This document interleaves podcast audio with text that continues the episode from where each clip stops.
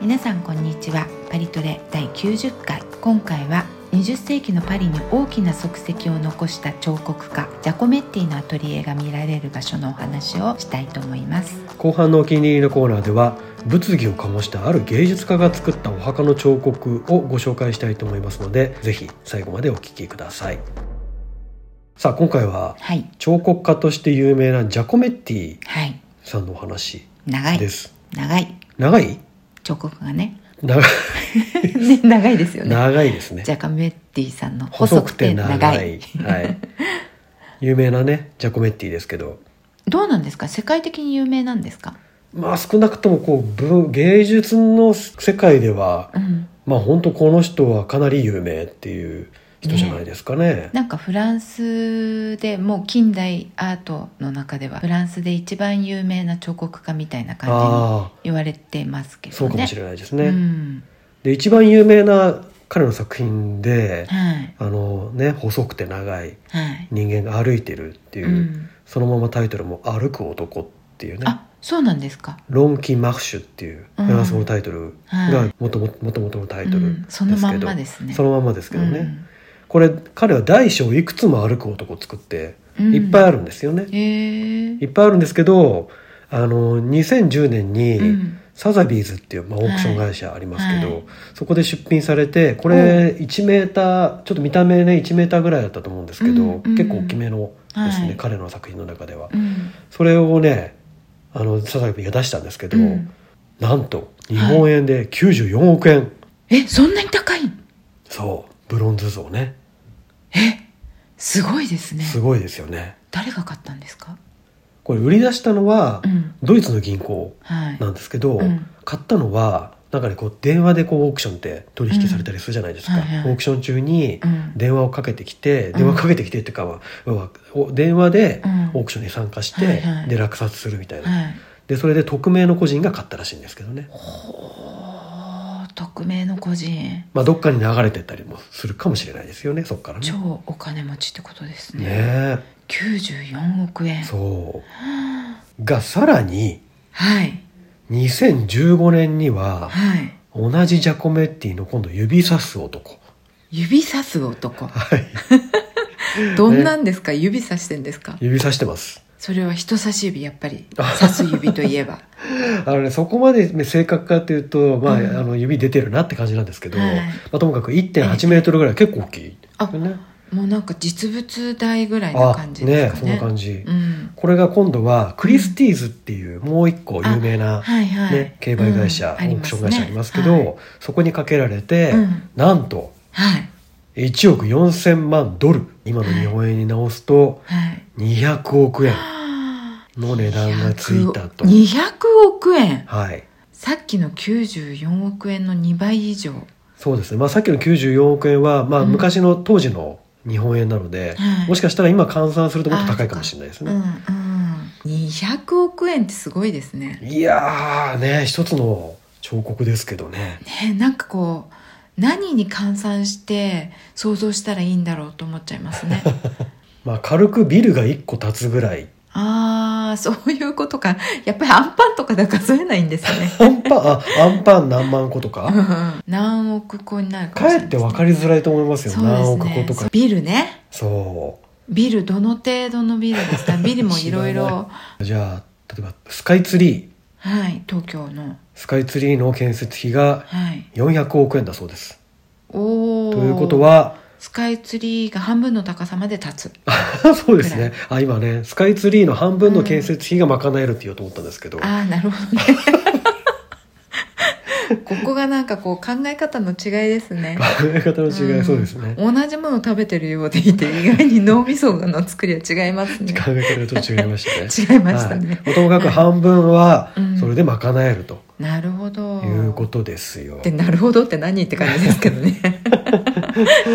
これが今彫刻の最高額、えー、でもすごい1 8メートルのあの細い彫刻いやがーね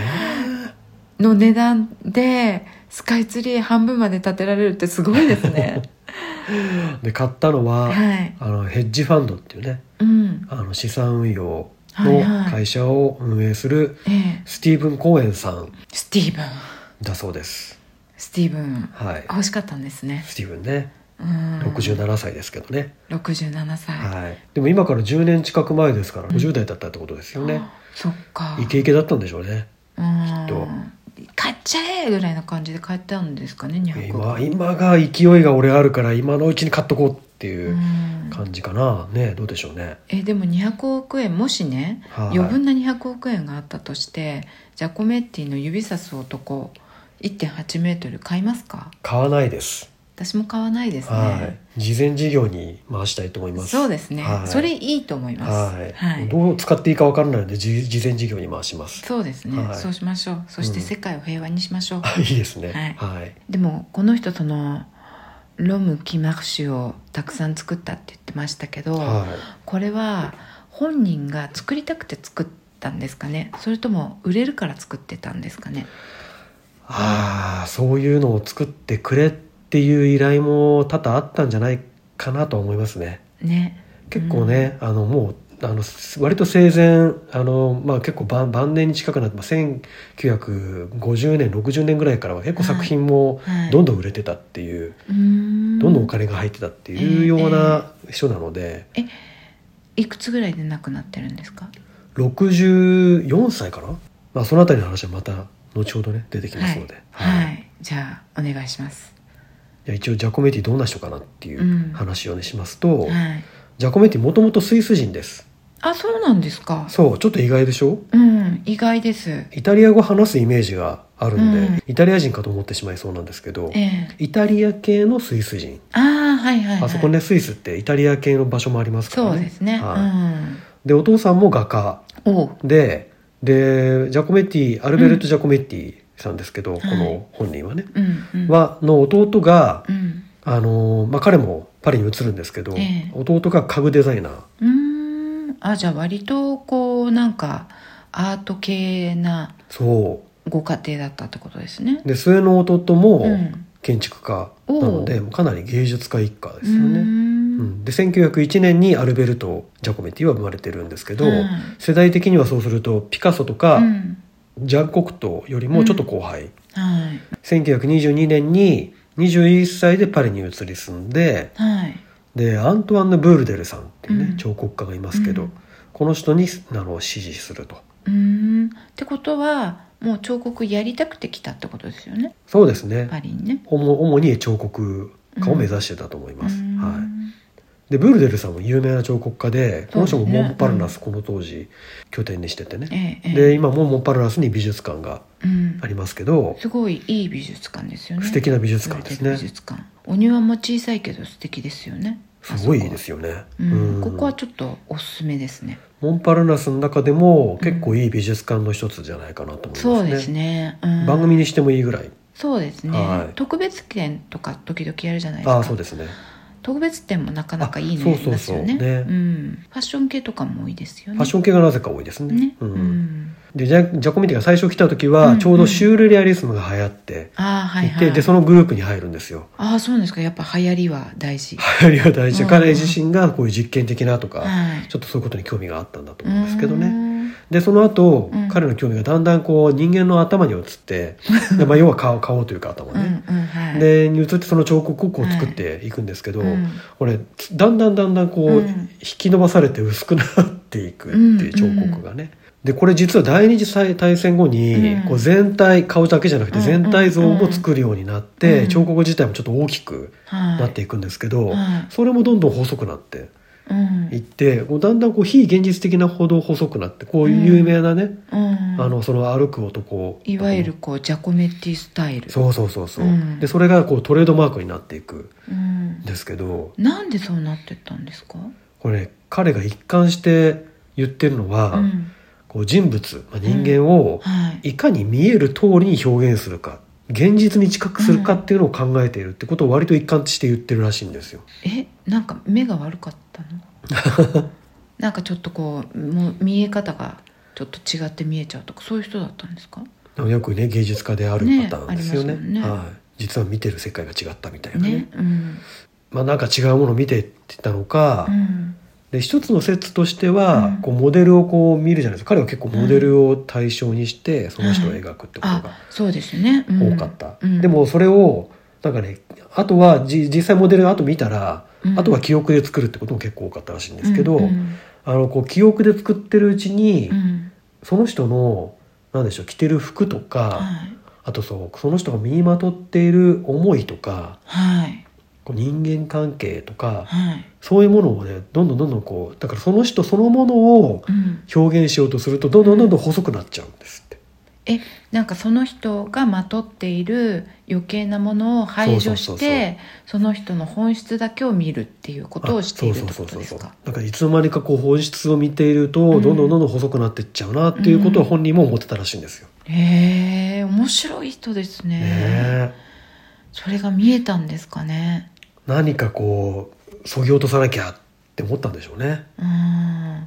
そうするとみんなどんどん細くなっちゃうとそうあそこまでだからそこまで割とこう彫刻っていうとうんもともとからルネサンスだったりからっていうと、うんね、ギリシャ彫刻から来てるわけなんで、結構リアルにうん理想化された体みたいうな、んでそれがこうロダンのせ時代になると、うんロダンはもっとこう生き生きとした人間そのものはいのその生き生きとしたがした姿をうんリアルに描くべきだっうんて言ってはい彫刻を作って、うんでほらもともと理想化されてたのを作ったのが生々しく出てきちゃったんで、うんみんなが何ロ「ロダン何作ってんの?」って、うんダメじゃんそんなことしちゃ」っていう感じで最初は批判されて、うんでもそれがこう主流になってったわけですよね。うんで今度はうんこうピカソとか、うんあとモジリアーニもそうですけど、モジリアーニも実は彫刻ちょっとあ作ってたりそうなんですしたんかですけどねへえあとはあのブランクージはいっはていいう人がいますけど、うんうんこの人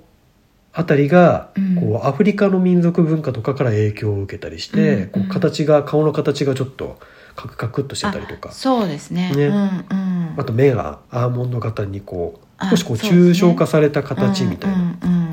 ちょっとキ確かにュービズムっぽいみたいはない感じになったりとかして、うんいてっていう歴史があって。うんで多分初めてうんジャコメッティはうん細くするっていうところにうねんそぎ落とすっていうところにうん行ったんじゃないかなと思うんですけどうんかなりそれでね彫刻の歴史の中でもちょっと驚きの特殊特集ですよねう。んなんか本当細い彫刻を見るとジャコメッティって思うああっそうそう確かていにうだからもう本当にスタイルを作り上げましたよね本当ですよね。ジャコメッティスタイルっていうものをねなんか針金で作った人間とか見るとんえジャコメッティかと思っちゃうよねあみたそいうなそうね。そうありますよねうんうん本当それをこうパーンと作ったっていうところ、まあ、彼なりにはいろいろとね試行錯誤がまああっそてうで結しょう果ねそこだったんでしょうけど、それをこう、まあ、ある種作り上げたっていうことですよね、うんスタイルを。すごいですねでもスタイルを作り上げるって一番難しいところだしいやー一番できないところじゃないですか本当よねだってこの後に出てきた彫刻家の人たちがねえどんなにこう自分のスタイルだって言ってもそれが細かったらあジャコメッティだねってみんな思っちゃうわけじゃなういん、で本すか当ですよね。ねうんすごねいですよねうえんまあ、本人が、まあ、本人も多分近いことを考えてたと思うんですよね、うん人間の空虚さうんみたいなもの、まあ、現実的にはこう人間ってね結果的には消えてなくなってしまうものだったりとかするし、うんとかあとその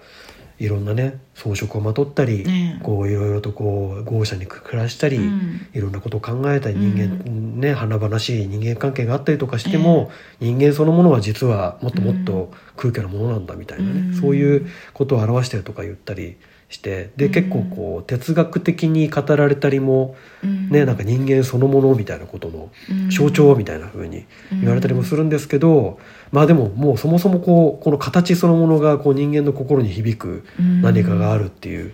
感じがしますよね。ねえうん何なんですかねこの人の彫刻って見た時にやっぱりグッとくるものが何かしらありますよねありますね。何なんだろうと思いますよねあの色も結構大きいですよね。まあ大体ブロンズのこうんう少し濃いめのねええええ色か、うんあとは白とかうんなので。そうするとこうすごいシンプルうん、であれがカラフルだったらまた話が違ったかあもーしれそなういでですすよねでもあの色だからこそそのなんかこうフォルム自体にすごく目がいくっていうか、あそうそうそうそう、うん本当ですよね、うん、色がついてないだけその形そのものうんうんうんに対してこう集中できるっていうのがあああ確るかなにと思うんですけどね。こう世界的にこう人の心を動かすっていうかこう引きつけるっていう、うんっていうのはやっぱこのアートならではというかねねえ感じがしますよね本当なんかこの人のものって本当言葉いらんねって感じがしますよあね。本当ですねうんう、ん、でまあ彼の作品ミニマムミニマルうん、ミニマルだと言っていいと思うんですけど、うんうん実は彼のアトリエもミニマルで、ほうはい、モンパルナスからちょっと南に行ったアレジア通りっていうのがありますけど、うんうんはいそのに近いところに、うんまあでもモンパルナスから歩いて20分ぐらいとか、うんうんそうですねそんな遠くないですよね。モンパルナスエリアだと思うんですけど、うんうんそこにアトリエを構えてるんですけど彼ね、うん22年1922年にパリに来てるんですけど、うん1926年からそこに住み始めて、はでずっと亡くなるまでい、ほうそこにいたんですよ。そうなんです相そ当う気に入ってたんですね。あ相当気に入ってましたね。うんうんでこれ映画であの最近出た映画で「ジャコメッティ最後の肖像」っていう映画うがんありますけど、えこれどこが作った映画ですかアメリカとイギリスの合作とかそういう感じだと思うんですけどえじゃあ英語ですか、あ英語です、うんははい、英語とフランス語も混ざってますけどね、いはい、あとイタリア語も混ざってますね、ほう、うんあのイタリア語喋るんでねうんでうん、その中でも、うっんていうかこの映画の主舞台はもうこのアトリエなんですよ、はいあのかなり精巧なセットを作って、うんアトリエからあんまり出ないアトリエからあんまり出ないあんまり出ないですねあそうはいへえカフェに行ったりとかはねしますけど、ええ別にその途中が映るわけでもなく、うんうんアトリエとカフェみたいうな、ん本当舞台がそこうでんそれかなり精巧に作ってるんで、うんうん現実的にこうリアルなうんあれなんですけど、うんこう何しろ狭いですね、うんでここえにそその狭い空間で作って、作って、寝たで寝ててうんで奥さんのアネットさんっていうのが一緒にいたので、そこに一緒にうん死ぬまで住んでたということ奥さなんんでもす、文句言わなかったんですかねもっと広いところに奥さんはね越しましょうよみたいな、奥さんは割と言ってたらしいんですよあでもそんな大きな空間は必要ないと。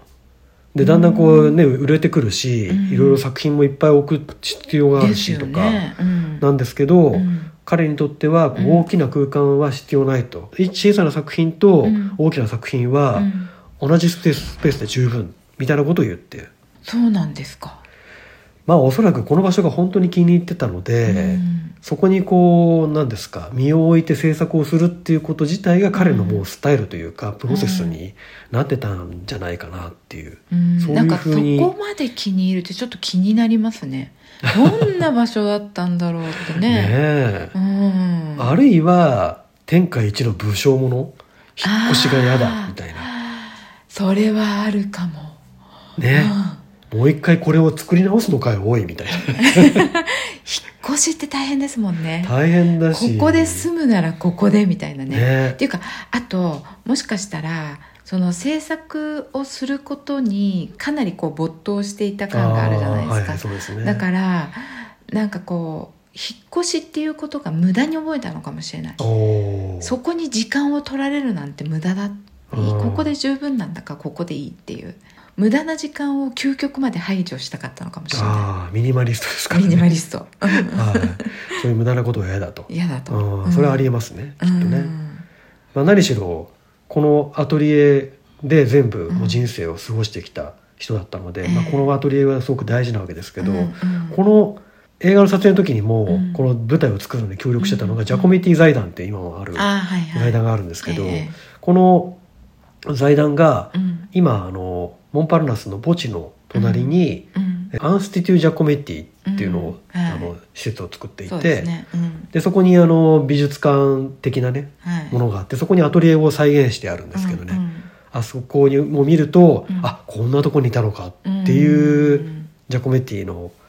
姿がねねえ見えてきますよ見えね。ますねは私も行きましたけどあそこのアンスティテュ・ジャコメテい。ィはい。はそんなに大きくないくって意外にあれいくらでしたっけ入場料8.5 8.5ユーロ8.5ユーロはいもするのにすごいいっぱい人いますねあそうですおとね訪れる人が、訪れる人がねちょっとねびっくりしました特にあのこの前行ったのがあの展覧会の最終日だったのでええええっていうこともあると思うもうちょっと多分いつもはね少ないと思いますそうなんですね、えちなみにそのちょっと話がまた戻っちゃうんですけど、はい、この映画っていうのはどっかで見れたりするんですかこれはね、まあ、DVD があるかどうか日本でも公開されてますので、ええあのアマゾンプライムとかはいであのお金払うと見られるとかそういう感じじゃないですかね、うーん、はいなるほどあんた見ました見ましたどうでした奥さんがあんまり似てないので、うんあのちょっと違和感はありましたけど、ええまあでも面白かったですようーんうんどうどういう点が、どういう点が、うんずいぶん狭いところで作ってるなっていうのと、 うんあとジャコモエッティがそこまで気難しい人だったのかなっていうちょっと疑問は残りますけどね、へえはいえ気難しく描かれているんですかそうですねある親しい若いはい人の、うんをモデルにしてその人の作品を書くっていうプロセスはいが主になストーリーなんですけど、うんうんあのもう何回も何回もねうん書き直して「あこれダメだ」うん書き直して「あこれダメだ」って言ってうん「セニュール」「セニュール」って言ってね、うんもう全然ダメみたいな感じで何回も作ってでそれをに対して彼が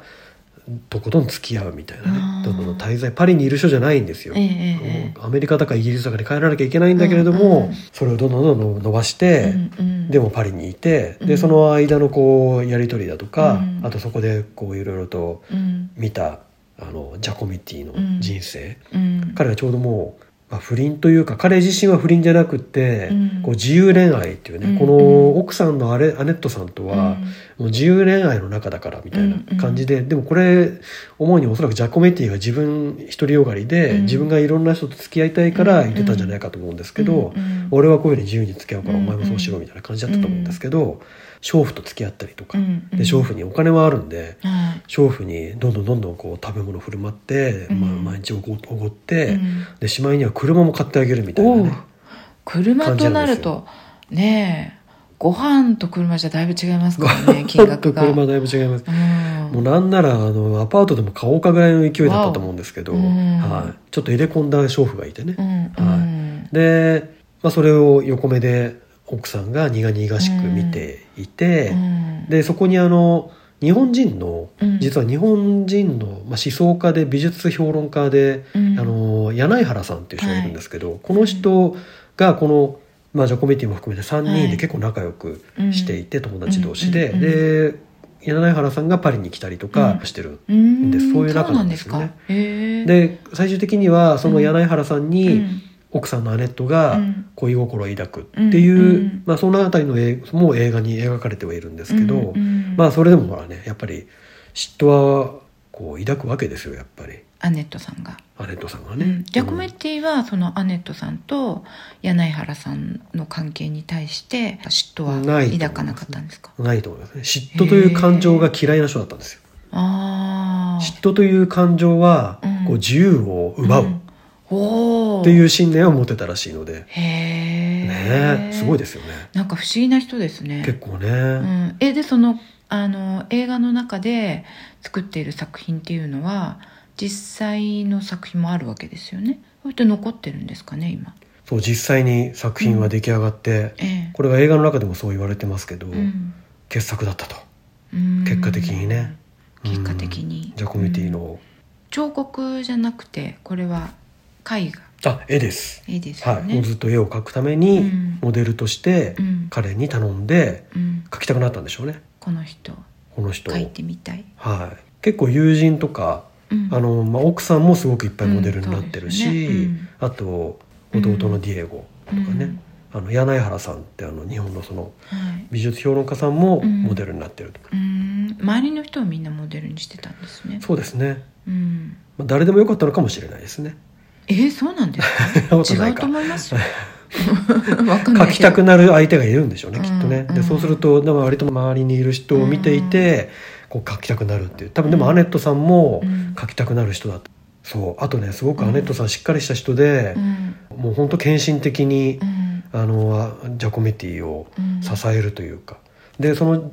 奥さんがはいジャコメティが亡くなった時にも、はい全部遺品を残して、うんで本当ならアトリエをそのまま美術館にしたかったらしいんですよね、うんはいだけどちょっとそれが叶わずに、うんその全部保管していた、うんえーものを、うんまあ、財団が結果的にうん引き取って、うんでていうかまあ財団にを作っていく過程でも彼女は結構尽力してるんですけど、うんで財団ができました、はいで場所が決まりました、はいでそこに全部アトリエを再現、うんでもうその遺品を全部使ってるんで、うんもう本当にジャコメッティが使っていたもの、うんでその壁まで残してあったんですよアトねリエの、うんあね見ましたよね見ました見ましたはいでその壁にジャコメッティが描いた絵がうん残っていたりするっていうことで,、うんで実はその作品残らされた作品の、うんまあ、ナンバリングとかうんそういったリストも彼女が全部作って、えいてーうんでそうすると結局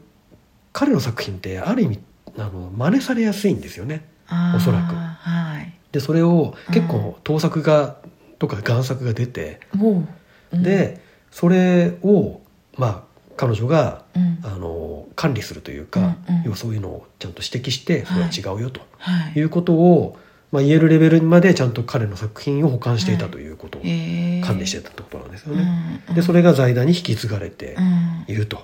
で今我々は8.5ユーロの入場料でそれを見ることができるとその一部が見ることができる、うんでそれが、ね、場所が狭いんですよね、うんこれあのモンパルナス墓地の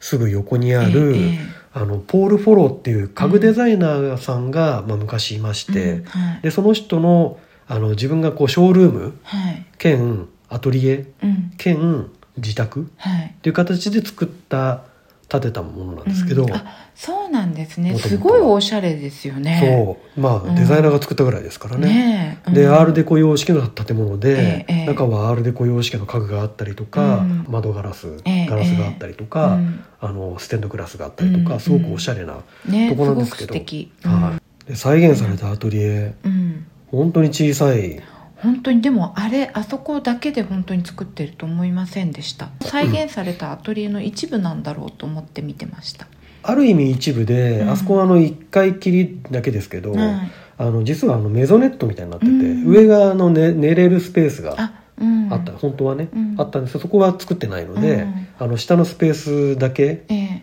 だとで思うんもですけ下どのねスペースにも汚いベッド置いてありましたよねありましたねすぐ寝れるようにしてたんでしょうね、きっとねねえうんそこでもうなんか寝落ちするんでしょうね作るああ作しっててそうですねねううんんうん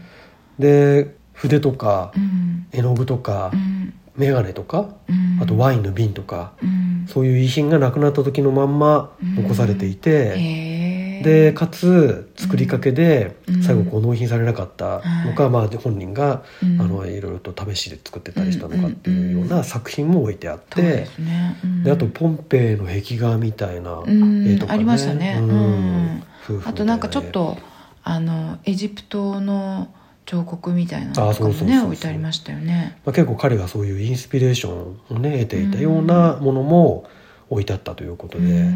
いやよく残していたなと思いねえあそまこすまよでね。ね。でもなんかインスピレーションの源がそこなんだとしたらそこからあのスタイルが出来上がるってなんかちょっとすごいなと思いますねやっぱり。ねうん多分一足飛びにそこに行ったんじゃなくって、うんピカソとかも結構なんかあピカソっていうかあの他の作家さんも結う構エジプトとか、うんアフリカとか、うんその辺りの、まあ、こう新しくこうフランスにね、こう輸入されてきた、うんそういう彫刻とかに感化されて、はい新しい彫刻を作ってたりとかうんしましたけど、なんかそういうのがあってで例えばブランクーシうんーみたいにこう細いね、うん彫刻作ってたりとか、うん細長いトーテンポールみたいなあーのを作ってたりはいはいはいするじゃないですか、あこれはブランクー氏ですかブランクージですか両方言ってるけど日本ではブランクーシって言われてるんですけど、うんフランス語的にうはん最後 SI で終わるので、うんブランクージなんですよね、ああそうなんですフかランス人はブランクージブランクージって言いますよね、ああなるほどはなんとなくずっとブランクー氏だと思ってましたうん、日本的には多分ブランクーシですね、ほうなるほど、はいうんうんじゃあどっちでも合ってるってことですねどっちでも合ってなますんとなくどっちでもいいみたいな、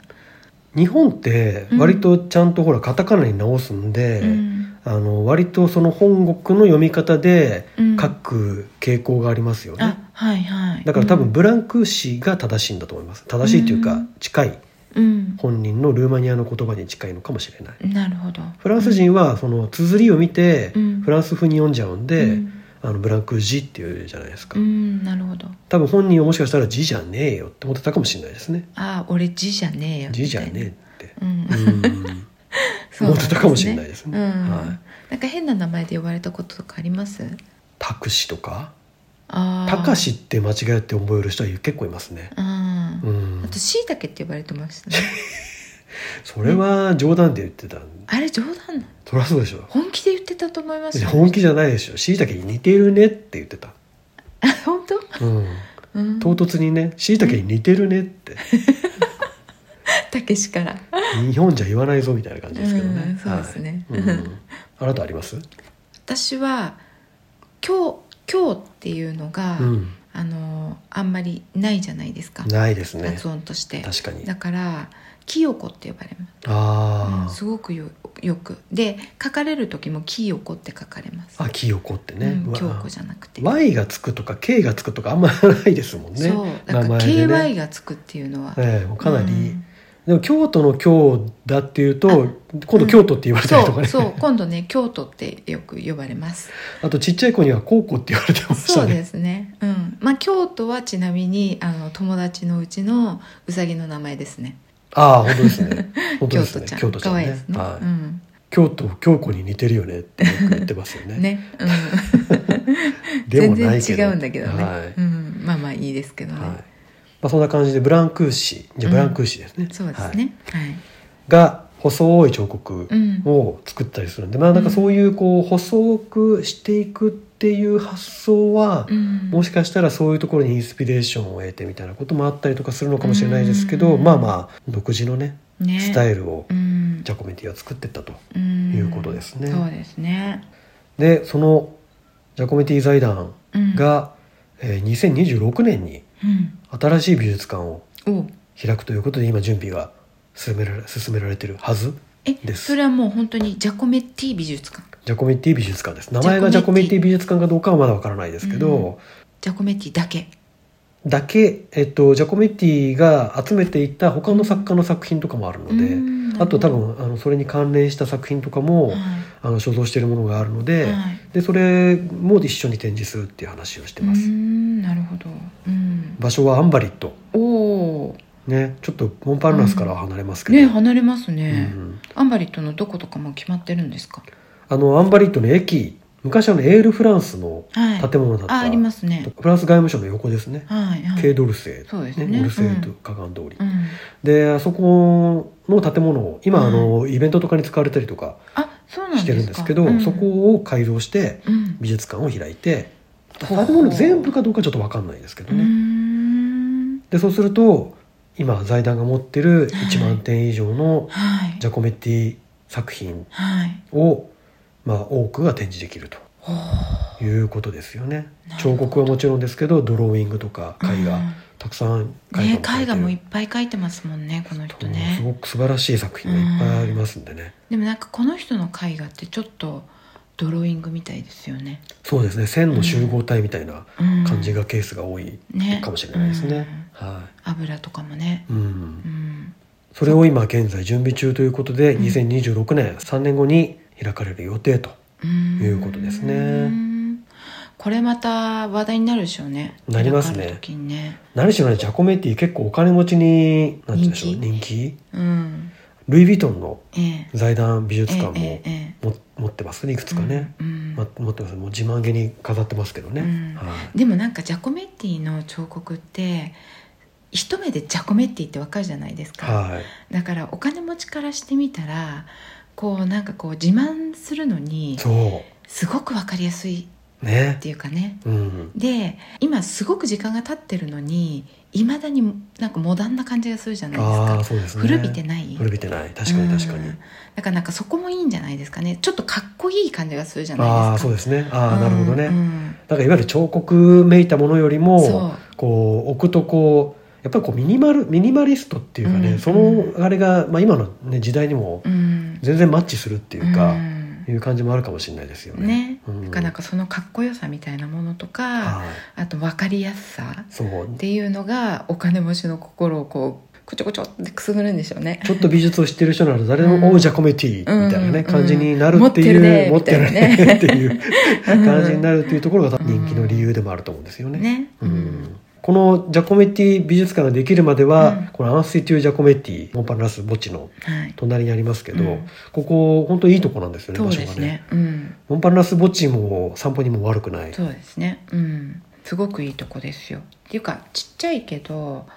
あの建物自体もすごくいいし、ねあとやっぱりあの建物を生かした飾り方をしてますよね。えねで私がこの前行った時は、えはいその奥さんのアネットさんうんうんアネットさんのをモデルにしたうん絵画とか彫刻を主にこう飾っている展示だったんですけど、はい、変わるんですよねこれね。そうなんですよ、うん2ヶ月か3ヶ月に1回ぐらいずつうん展覧会をやっていて、展覧会やってない時は閉まってたりするんで、あはい注意が必要ですけど、ええあのーそう変わるので、まあ、何しろ作品がたくさんあるやつを少しずつしか見せられないのえで、えええまあ、企画を作って、うんそれに合わせた展示をするとうんいう感じですよね。うん、すごく良かったですこのアネットさんの展示なんかあの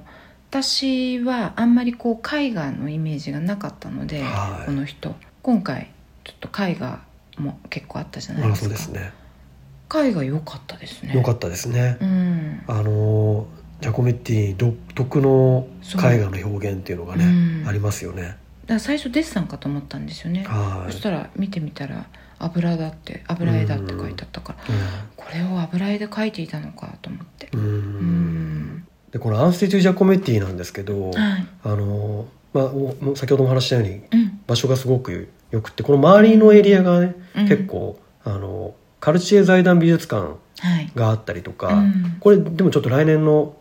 あの来年うあのルーのお隣に引っ越しちゃうんでえカルチェそうですよ、えそうなんですかはい、今あのすぐ横ルーブル美術館のすぐ横にあのはい昔、あのルーブルアンティーク、はいはいあありましたありまビしルみたたいなのありましたけど、うんうんあそこが改造されおてうカルカルチエ財団美術館になるんですよおうそうなんですかそうなんですえ来年来年来年公開来年公開の予定オープンの予定そうなんですはかへえフランスってすごいですね美術にこう力をやっぱり入れてますいやねやっぱルーブルに来たついでにねう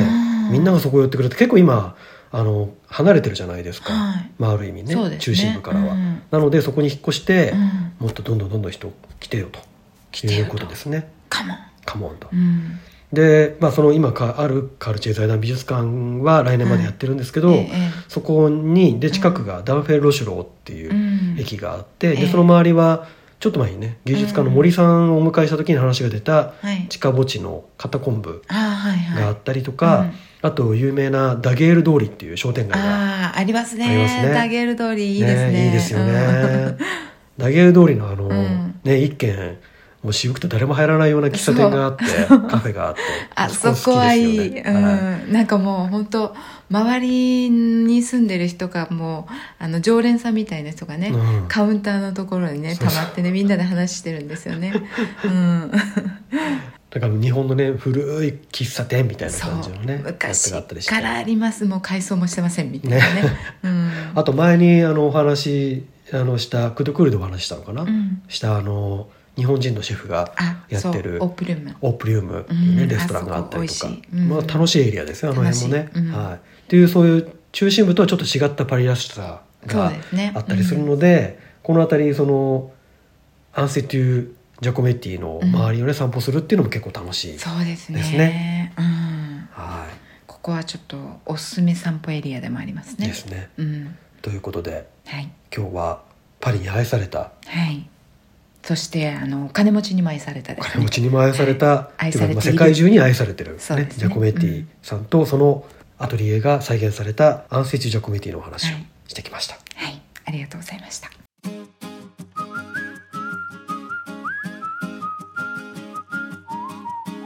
はい、さて今週のお気に入り「クドクですけれども、先ほどお話ししてきたうん、アンセイチジャコメッティのはすぐ近くうん、のモンパルナスすぐ近くでお隣のモンパルナス墓地ええにあるある人のお墓うん、なんですけどどなたですかお墓の主はうんタチタチアナ・ラウチュスタチアナ・ラチュスカスさん違う難しい名前ですねなかなか言えないタチアナ・ラチウスカヤさんのお墓なんですけど、はいそのお墓の石碑を作ったのがうん彫刻家のコンスタンティン・ブランクー氏はい先ほど本編でも出てきましたけど、うんこの有名なねうん1900年代後前半のはい有名な彫刻家ですけれども、うんブランクー氏が作った接吻っていう,、うんこう有名な彼の接吻って結構有名うんでいくつか作られそて、うですねシリーズシリーズって言っていいんですかねそうですねシリーズでそれで作られた石碑うんなんですけどねこれがねさすがブランクー氏えうん石碑も美し美しいなんかあのここのモンパルナス墓地って、、い、はいろんなアーティストが眠ってるじゃないですいか、はいニキド・サンファルとか、うんうんあとセルジュ・ゲンズブールとか、はいそうで歌手すのねね、はい、とかも眠っててあとサルトルとかねあそうですね、はい、結構こうお散歩をしに来る人とかも多い多いですよねねお,、まあ、お墓参りに来たりとかもするんですけど、このブランクー氏のこの接吻をぜひ見てほしいですね本当ですねここ来たらうんこれもう本当美術館に置いても良いぐらいの作品じゃないかっていうくらねいの、うんまあ、だいぶね雨ざらしになってるんでそうですねだいぶあの汚れてはいますけど、うんもう本当ブランクーシーそのものなんですけそどうですね、これがねね最近あの墓の主はブランクーシーじゃないのでうんあまあそうですねそ そうさっき言った、はいたタチアナさん立花さんはね、うん、その子孫の人が、うん、この作品を売りそうになったっていう話がありましてタチアナさんの子孫そあそうなんですかうねえいやまあ確かにかなりこう作品としてはレベルが高いので、うんまあ、いざ売るって言ったら売れるんだろうなと思いますけど相当な値がつくと思いますよ、本当ですすよ、ううんんどうもなんかある美術賞がはい、それをこう消し消し持ちかけたみたいな話ですよねあーこのぐらいの値段で売れますよみたいなね、うん、でそれに乗って売ろうとしたところを、うん今度フランスの国が出てきて、うんそれはダメだよとうんフランスの宝じゃないかと、うんいうことでこれを阻止するために、うんあのフランスもともとあのこれがねそのあのただの墓じゃないと。はいもう歴史的な遺産になっているとうんうんいうことにしてたんですけど、うんえっと、トレゾーナショナルって言って、うんいわゆる国宝うん扱いに、うんえーすることによって、うん要はそのもう国宝だからうん簡単に分割しちゃだ分割して売っちゃダメよと、うんそもそもお墓と一体じゃないかとうんうんなのにそれ彫刻だけ切り離してうんのもいけないし、うんでも国宝にしちゃったからとはいいうことで、うんできょ一昨年かなうんあのちゃんとそのフランスのはい国務院っていうんですかね、うんうんうんっていうところであの決定が下されて、うんもうこれはもう売っちゃダメとえいうふうに結論がそん出なこされて、とがあったんですかそうなんですよ、あーえーでもわこのタチアナさんはブランクー氏と何か関係がある人だったんですか、これをうんこの家族が頼頼んだ当時って、うんあのまだブランクーシーさんロダンの弟子で、うんうんうん、若くてうん名前が無名無名だったんですねいわゆるあんま知られてなかったんうんで、うんあの割とこうまあ気軽にってことはないですけど、うんあのお願いしますまあでも好きだったのかもしれないですねブランクー氏のうんことがね、うん、で頼んだとうんでブランクー氏はうん自分の、まあ、後にこう象徴的な作品になうるん接吻を、うんほぼ初めてかないくつも作ったうちの割割と最初のうん2番目ぐらいにはい作ったうん接吻がこれそうだからもうよ余計に多分価値があるっちゃあるんですよねあーそりゃあこう子孫の方々はもううわっとしたでしょうね美術賞からそんな話を聞いたらねいつかはっていうふうに思ってたのかもしれないですねねまああらあらということで国の宝物ですよとえんということであの勝手に売るなと売ることができないということに、まあ、なってしまったとうんいうことでよかったなってことですよねそうですねでもやっぱり危うくこれはここにあってほしいいやー本当ですね、うんなんかこういうものがお墓にっていうかまあ公共のね場所にあるっていうこと自体がパリの良さみたいなとこそうろですがねあるじじゃないですか、うん結構有名な作家が作った彫刻がええ道の真ん中にドーンと置いてあったりとかね、うん本物がですよ、うんレプリカじゃなく、うんそういう街なので、ええまあこれも本当にそういう意味ではうん大事な一部ですよね、パそリうのですね、ううんんよかった売られなくて本当ですね国頑張った、ねえビビったでしょうね国もね ねえおうおうおうおうみたマいなジねマジマジみたいなねそういうことするっていう、ねえ、うん、感じだったと思いますけどちょっとびっくりしちゃいますよねねえうん、ということでそういう曰く付きの、はいはいはいブランクーシーの接吻、はい、えーモンパルナス墓地でぜひご覧いただければと思いそうま。ですすねはいはいはい、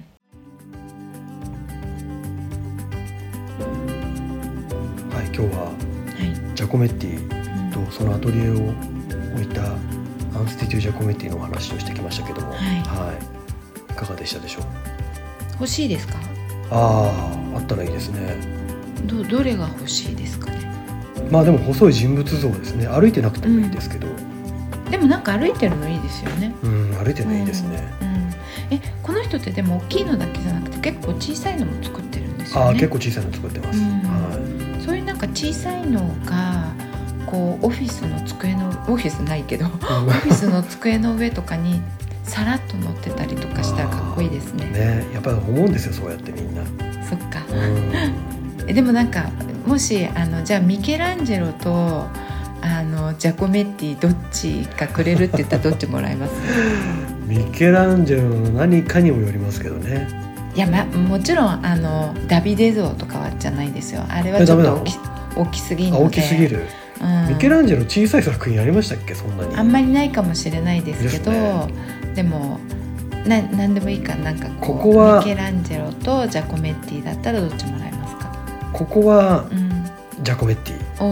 なんで、はい、いやかっこいい